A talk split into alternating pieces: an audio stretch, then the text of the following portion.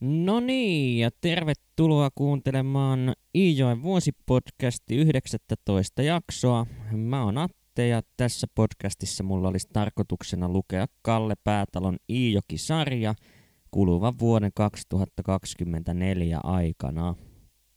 Ja viime jaksohan päättyi melkoisen ankeissa tunnelmissa, kun kotiukon muori kuoli ja kotiukko itse tämän seurauksena päätyi muuttamaan pois tuolta Kallioniemen naapurista Lahtelasta.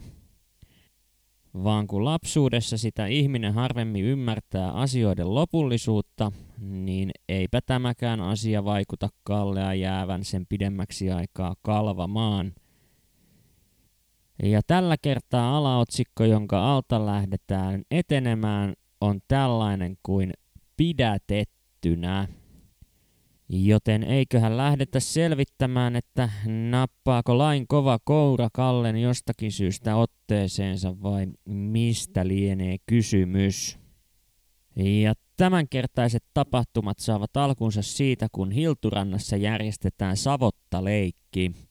Tällä kertaa onkin vähän isommasta höpöstelyhommasta kyse, sillä siellä on käytännössä kaikki sellaiset kylän pojat, joiden mieli vielä jotenkin taipuu tuollaisiin leikkeihin – Joten Kallen saapuessa paikalle siellä on tämä monikymmenpäinen poikajoukko ehtinyt jo jakaa suuren osan noista savota hommista toisilleen, vaan kun Kalle totta kai tuntee savotoiden käytännöt erittäin hyvin ja tietää työnkuvista kaiken, sillä onhan hänen isänsä ollut jo vuosikaudet savotoissa kaikki talvet könyämässä niin Kallehan alkaa totta kai tivaamaan niitä kaikkein rahakkaimpia pestejä itselleen, mitä tuollaiselta savotta työmaalta nyt sattuu löytymään.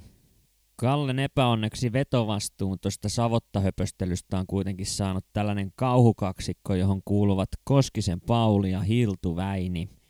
Ja kuten tiedetään, niin tämän kaksikon lyödessä viisaat päänsä yhteen on jälki ollut yleensä melko rumaa ainakin Kallen suuntaan – eikä tämäkään tapaus ole poikkeus, sillä vaikka Kalle kuinka esittää, että hänen pitäisi päästä siihen, tähän tai tuohon hommaan, niin kaikki mieluisat työt jaetaan Kallen nenän edestä muille ja Kallen osaksi jää lopulta hevosen rooli.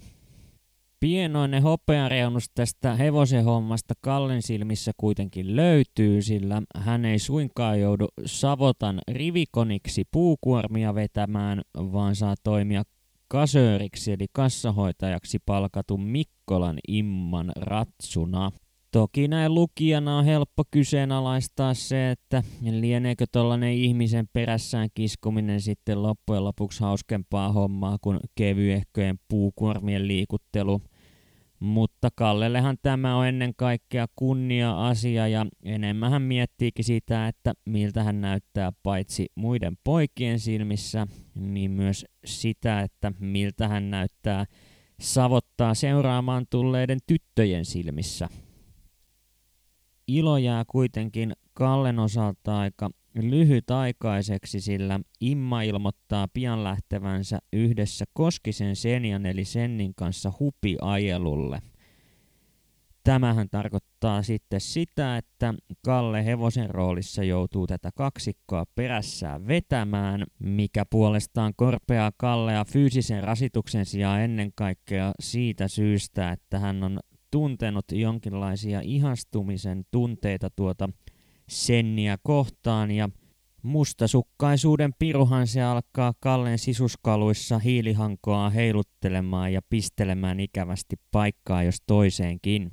Joten Imma solmii suitset Kallen suuhun niin kireälle, että kipeää tekee, ja tässä asetelmassa kolmikko sitten lähtee kiertämään lähitienoita mustan kipeä Kalle totta kai sisuuntuu tuosta asetelmasta, joka hänen perässään raahautuvassa kelkassa näyttäytyy.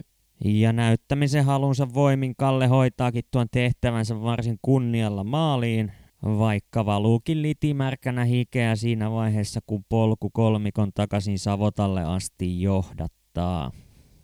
Sen verran paremmassa asemassa hevonen on kuitenkin tässä leikissä suhteessa tosielämän vastineeseensa, että hevosellekin maksetaan palkka ihan rahana, jonka hevonen voi sitten käyttää erilaisten tuotteiden ostamiseen Savotan Hartsuherralta eli muonittajalta. Joten kassööri Imman maksettua Kallelle ensimmäisen 50 markan tilin laukkaa Kalle niiltä sijoilta Hartsuherran puheelle ja ostaa kaksi pastilin neljäs osaa tuolla 50 markan palkallaan. Ja tietystikään näissä leikeissä ei käytetty oikeaa rahaa, vaan paperirahaa, jota pojat ovat itse valmistaneet ennen savottaleikin alkua.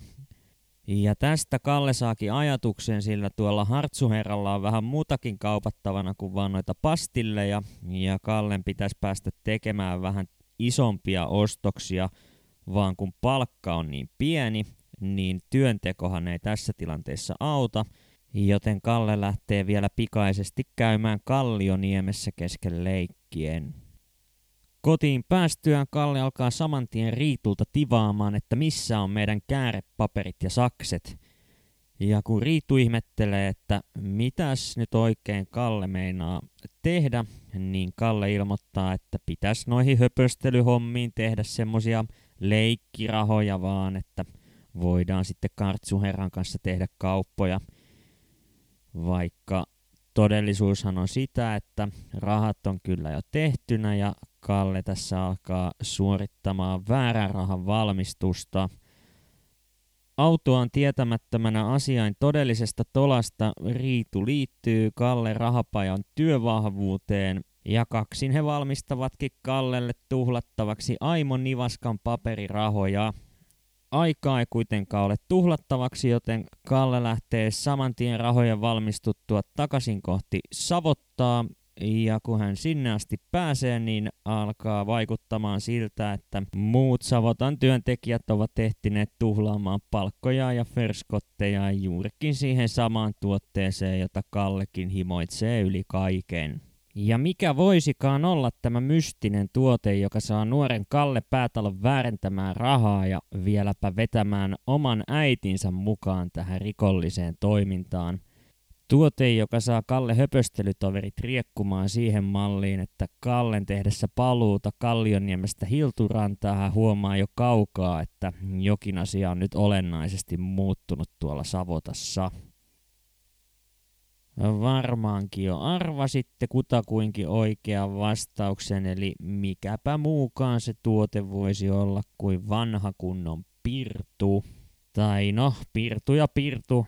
Tuossa kun Kalle Hartsuherran kanssa teki aiemmin noita pastillikauppoja, niin saipähän siinä pikku maistiaisen tuosta tuotteesta ja Romaanikirjailija Kalle Päätalo esittääkin epäilyksensä siitä, että tuossa pullossa on tuolloin ollut sakkariinilla makeutettua vettä, jota on sitten hieman terästetty anistipoilla. Mutta nuorta Kallea se ei tuntunut haittaavan ja ainehan pläsähti päähän niin, että pamahti. Joten Hilturantaan palattua ja siinä vielä pienet naukut humalaiselta Hannekselta saatuaan Kalle painelee saman tien Hartsuherran puheille ostakseen ihan ikioman pullon noilla Kallioniemen rahapaja hetki sitten ulos pullauttamilla väärillä rahoilla. Ja kun Kalle tonne hartsuherrana toimivan Alapirtin Veikon puheelle pääsee, niin hän tivaa saman tien isointa mahdollista pirtupulloa pöytään niin kuin olisi jo. Veikkohan siinä ihmettelee, että ei kai Kallella semmosia rahoja ole, mutta Kalle toteaa vaan, että rahaa on ja läväyttää setelinivaskan pöytään. Eikä se Veikko sitä pinkkaa ihan hirveän kauaa katsele ennen kuin alkaa aivan armoton kiljuminen poliisin perään. Ja kuten asiaan kuuluu, niin aivan kuten oikeassa Savotassa, niin myös tässä höpöstelysavotassa on poliisi. Ja poliisin rooli on tällä kertaa langennut Kurtti Iivarille, joka on hyvinkin noheva poika juoksemaan, joten Iivarihan on paikalla alta aika yksikö ja tässä vaiheessa Kalle pinkoo pakoon, minkä jaloistaan pääsee, mutta Iivarihan saa hänet kiinni saman tien. Poliisin siinä käskyttäessä Kallea hyvinkin ankkaraan sävyyn, niin tämä leikki alkaa herkälle Kallelle muuttumaan hieman liian rankaksi ja hän siinä armoa anoessaan purskahtaa itkuun. Mutta itku ei tässä tilanteessa auta ja poliisi viekin Kallen sitten Savotan putkaan. Ja putkana tässä toimii Hiltusten ajokaluliiteri, jonne Kalle lukitaan yksinään miettimään tekosiaan. Itkuinen Kalle koittaa siinä vielä sitten Hartsa-herran Veikkoa saada avaamaan tuota putkan ovea ja päästämään hänet karkuun, mutta Veikko ei siihen suostu. Kalle ja Veikon keskustelut kuitenkin loppuvat lyhyen, kun sieltä tuodaan jo kovaa vauhtia seuraavaa kriminaalia putkaa kohti. Tällä kertaa lainvalvojan hampaisiin on jäänyt Mannila Hannes ja hän onkin aikamoisessa humalassa tuonne putkaan saapuessaan. Edelleen nyyhkyttävä Kalle ei kuitenkaan halua näyttäytyä Hannekselle itkuisena, joten hän piiloutuu sinne putkan hämärään – vaan eipä siinä kyllä olisi ollut oikeastaan aikaakaan näyttäytymiselle, nimittäin sieltä alkaa pihalta lähestulkoon saman tien kuulumaan aivan kammottavaa älämölöä, ja alkaakin näyttää siltä, että sieltä ollaan tuomassa seuraavaa potilasta rangaistuslaitokseen hoidettavaksi. Ja tällä kertaa sieltä tuodaankin putkaan Koskisen Paulia ja siinä kun häntä miesylivoiman turvin sinne putkaa väkivalloin saatetaan, niin hän kiljuu keuhkojaan pihalle. Ja sinne uhon sekaan lipsahtaa sellainen uhkaus, että jos hänet rahanväärentäjän kanssa laitetaan samaan koppiin, niin kohtaan väärentään suolet putkan lattialla. Ja kun Kallen mielessä tämä leikki muuttui todellisuudeksi viimeistä jo siinä pidätysvaiheessa, niin kun Kalle kuulee tällaisia puheita, niin hän ajautuu henkisesti semmoiseen tilaan, että ne suolet tai ainakin niiden sisältö meinaa ihan ilman avustamistakin valahtaa sinne putkan lattialle. Joten kun vaihtoehtoina on taistella tai paeta, niin Kallehan totta kai valitsee pakenemisen, joten heti kun putkan ovi aukeaa ja Paulia aletaan työntämään sisään, niin Kallehan riuhtasee itsensä liikkeelle ja juoksee, minkä jaloistaan pääsee järven jäälle ja kohti Kallioniemeä. Monta askelta Kalleen jäällä ehdi ottamaan, kun hän tuntee jälleen sormet niskassaan ja hänet tempastaa maahan kesken juoksunsa. Tällä kertaa kiinniottaja on Hiltu Väini ja vähän hänen perästään paikalle pamahtaa myös hartsuherra Veikko. Ja Kalle aloittaa jälleen armon anelun ja tällä kertaa pojat ovat myöntyväisiä päästämään Kalle vapaaksi, todeten, että leikkiähän tämä vaan on, mutta mene nyt sitten kotiin, jos susta siltä tuntuu. Kotona itkuinen Kalle selittää kyynelkanaviensa aukeamisen sillä, että häntä oltiin jälleen pakottamassa hevosen hommiin ja kun Riitu oli jo aiemmin nähnyt tuosta ensimmäisestä hevoskierroksesta aiheutuneet nirhaumat Kallen suupielissä, niin – hän ei tätä tarinaa sen suuremmin kyseenalaista, vaan kiroaa vaan noita poikia, jotka Kallea tuollaiseen hommaan pakottavat. Talvi kuitenkin hiljalleen lähestyy loppua ja päästään jälleen pääsiäisen aikaan. Ja tämä tarkoittaa sitä, että Herkkokin pääsee pitkästä aikaa käymään tuolta työmaaltaan kotosalla – vaan tällä kertaa Herkko saapuukin yksin, nimittäin hyvin usein hänen mukanaan ilmestynyt Arpisetä on maannut jo joulusta asti täysin toimettomana Kallioniemessä. Tämä ei kuitenkaan johdu siitä, että häntä vaivaisi jonkinlainen lorvikatari tai kortinpeluun pirulainen riivaisi niin pahasti, ettei töihin edes voisi lähteä – vaan hän on toden totta ollut sairaana kaikki nämä kuukaudet ja nyt ei tosiaan puhuta mistään ihan pikkutaudista, vaan se on vetänyt Arvin sellaiseen kuntoon, että hän ei ole pystynyt osallistumaan edes Kallioniemen kotitöihin. Ja oikeastaan kaikki Arvin päivät ovat kuluneet lähinnä laverilla maaten, ja vain ruokailu sekä ajoittain tunkiolla suoritettu tyhjentyminen ovat ne asiat, jotka ovat Arvin vielä saaneet sairasvuoteeltaan ylös nousemaan. Riituhan on totta kai hoivannut Arvia parhaansa mukaan ja onkin tuossa talven ja alkavan kevään aikana yrittänyt hoitaa tuota Arvin tautia monin eri tavoin. Ensimmäinen Riitun testaama metodi oli totta kai kuppaus, mutta vaikka Riitu suoritti poikkeuksellisen perusteellisen kuppauksen ja lisäksi vielä hieroikin arvia, niin minkäänlaisia näkyviä vaikutuksia tällä hoitomuodolla ei valitettavasti saavutettu.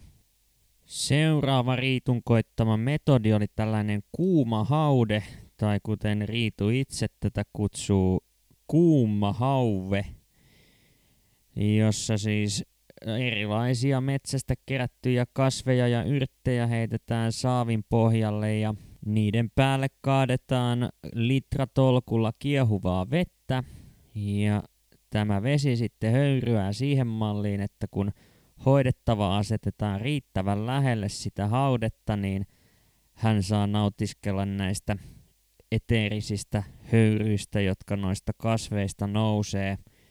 Ja hauteen vaikutusta voimistetaan entisestään käärimällä tämä hoidettava useampaan vilttiin, jolloin tämä hauteen lämpö sitten pääsee entisestään polttamaan pois tuota sairautta, joka sairastava henkilön ruumiissa pahojaan tekee. Vaan Riitultapa löytyy vielä yksi keino työkalupakistaa ja hän alkaakin valmistamaan tällaista vähän erikoisempaa lääkejuomaa arvisedälle. Ja tuon lääkejuoman ainesosaluettelo kuuluu seuraavalla tavalla. Kahvia, sokeria, kamferia, mikstuuraa, tärpättiä, tervaa ja pirtua.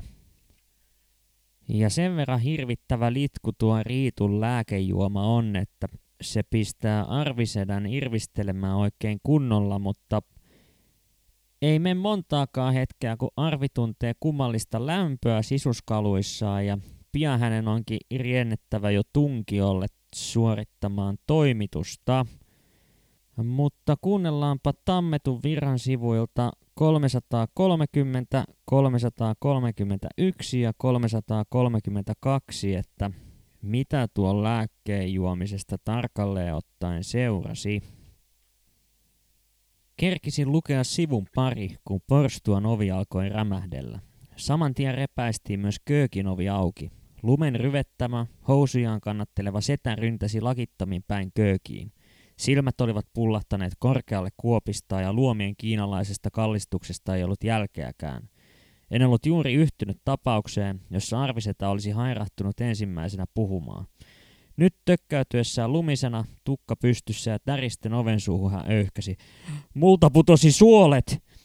Äidin kasvot äljähtivät kalpeeksi ja silmät jäivät räpsyttömiksi. Penskat kipasivat väliovelle ja jähmetyimme koko talon väki äänettömiksi. Äiti tointui ensimmäisenä, mutta hänenkin huulensa vapisivat. Suolet! Suolet, suolet, karjahti setä ja nyt hänen äänensä oli selvästi itkuinen. Solahtivat tunkiolle. Lähde Kalle hakemaan Iltuiikka. Ei, rouva sitten Mannila emäntä.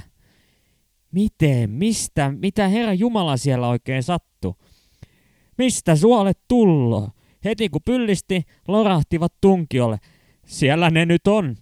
Minä jo sitä sinun rohtoasi. Setä hieräisi kämmenellä napansa seutuja ja jatkoi puolinyyhkyä.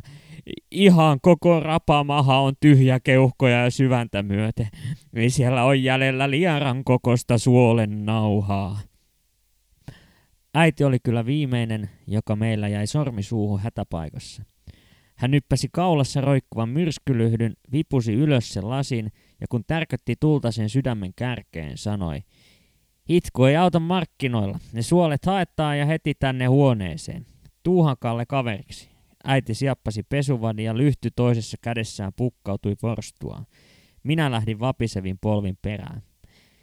Itätuiskut olivat jälleen juoksuttaneet asuin- ja karjarakennusten väliin navetankorkuisen kinoksen.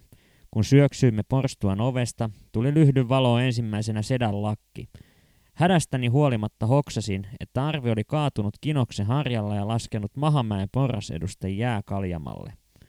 Juosta pahnasimme ylös kinoksen rintaa, johon äiti upposi monella askeleella reiden juurta myöten. Kun harpoimme kinoksen selästä rantteelle, lyhty äidin kädessä teki laajoja heilahduksia. Navetan nurkalta loikimme tunkio harjalle ja lyhdyn valo tavoitti laajaksi levinneen höyryävän kasan. Äiti kallisti lyhtyä ja kyykistyi tarkemmin silmäilemään läjää. Jäätyneitten, osaksi lumen silittämien lehmän sontien päällä makasi laaja, valkea ja limainen kasa, jossa näkyi kauttaaltaan liikehdintää. Äiti päästi räjähtävän naurun. Hän kahotti itsensä selkäkeikkaa ja nauraen ja mahansa kannatellen sanoi, Suolet! Voi sanoma pitsi, minkä votakan miehinen mies nostaa tyhjän takkia. Suolet! Ilmielävä matokasa tuo on. Itseltäni oli tullut joskus omia aikoja monen metrin pituisia lapamatoja, samoin toisilta sikramoilta. Kuitenkaan en ennen ollut nähnyt noin valtaisaa matokasaa. Se oli kuin suuri lankavyyhti olisi pudotettu kasaksi. Nauraen äiti haki rantteelta tukevan, pölkkyjä särjettäessä irronneen sälön, laittoi vadin syrjälleen kasan viereen ja rupesi lappamaan velloutuvaa läjää sen laidan yli. Kun kaikki oli vyörytetty vatiin, oli se lähimäen puolillaan. Nyt lähdetään hypynkengässä näyttämään tätä suoliläjiä ennen kuin arviparka kuoloo hättäänsä. Kiipesimme kinoksen yli ja laskeuduimme porrasedustan kaljamalle. Ota tuo setäsi lakki ennen kuin jääpi tuiskun alle. Köökiin päästessämme pöristeli setä hällän lähellä, jossa yritti näprätä hänkseleitään takanappeihin. Äidiltä karkasi vielä kerran nauru.